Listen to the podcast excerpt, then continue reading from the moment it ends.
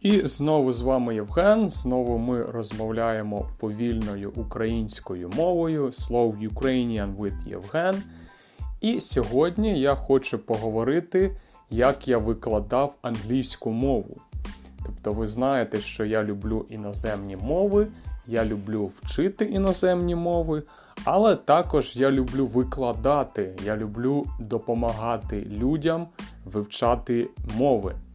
Як ви знаєте, у мене є сторінка на Buy Me a Coffee, де ви можете підтримати. Отже, бажаю вам хорошого дня і хорошого цікавого подкасту, хорошого прослуховування.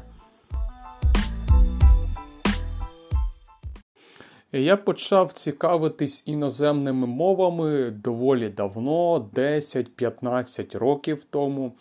І я почав вчити англійську мову. Це була, мабуть, перша іноземна мова, яку я вчив, яку всі люди вивчають у школі.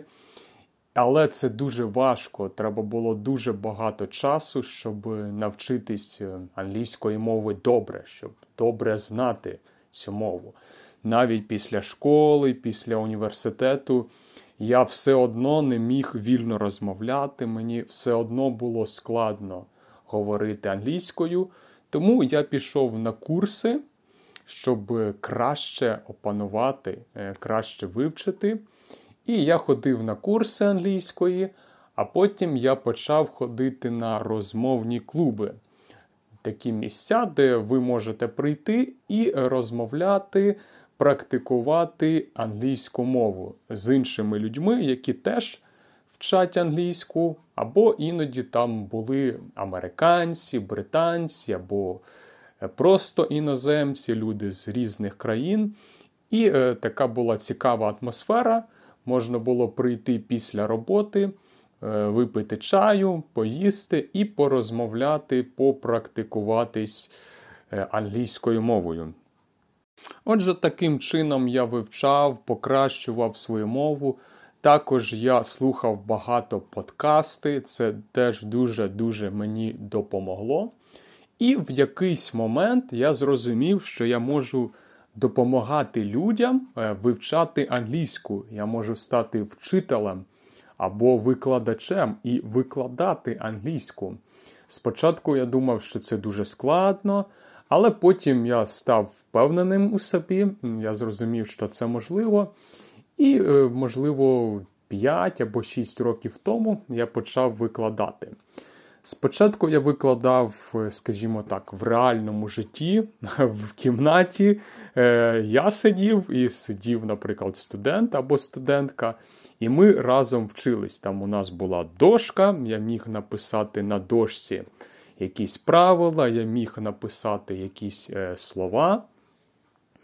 Але ви знаєте, що потім е, стало популярним викладати онлайн, тобто по інтернету.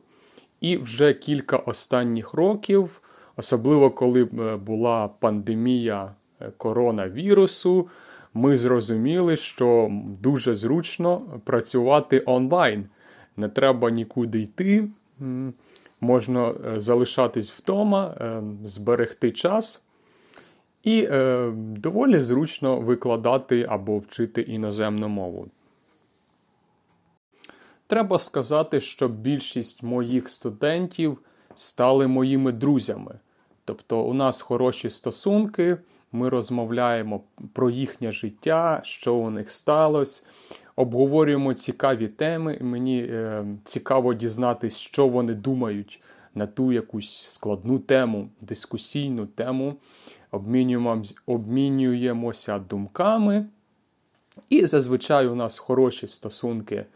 І є такий приклад. Ем, у мене, до речі, більшість моїх е, студентів вони зараз знаходяться у Польщі, тому що я знаю польську мову, і я можу їм допомагати е, з англійською.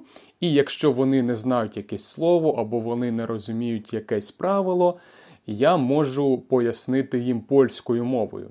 Особливо, якщо ці студенти початківці, якщо вони не так давно вивчають англійську мову, то їм складно весь час говорити лише англійською. Їм треба іноді пояснювати або кілька слів сказати польською.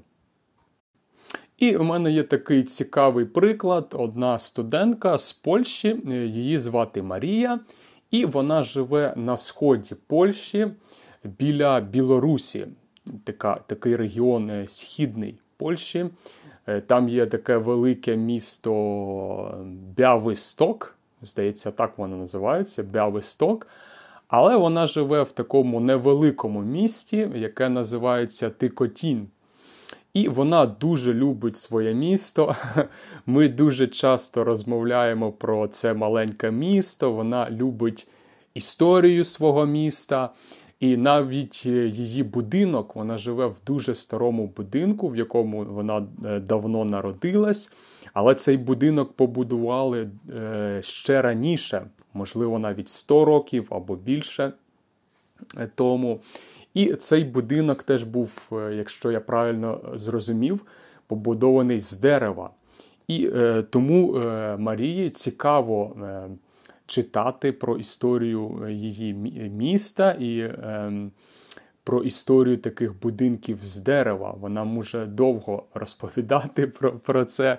І е, мені теж цікаво про це послухати. Е, вона вже давно зі мною навчається, і ми стали друзями. Е, коли у нас почались проблеми з електрикою, е, я почав їй розповідати ситуацію у Києві, що у нас робиться, як людям складно без електроенергії, складно без світла.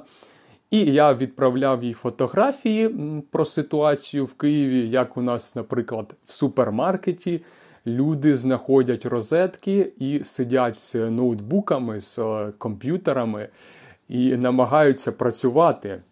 Е, така незвична ситуація. І їй е, ця тема зацікавила, і вона написала статтю в таку велику польську газету. Здається, це газета виборча, якщо не помиляюсь.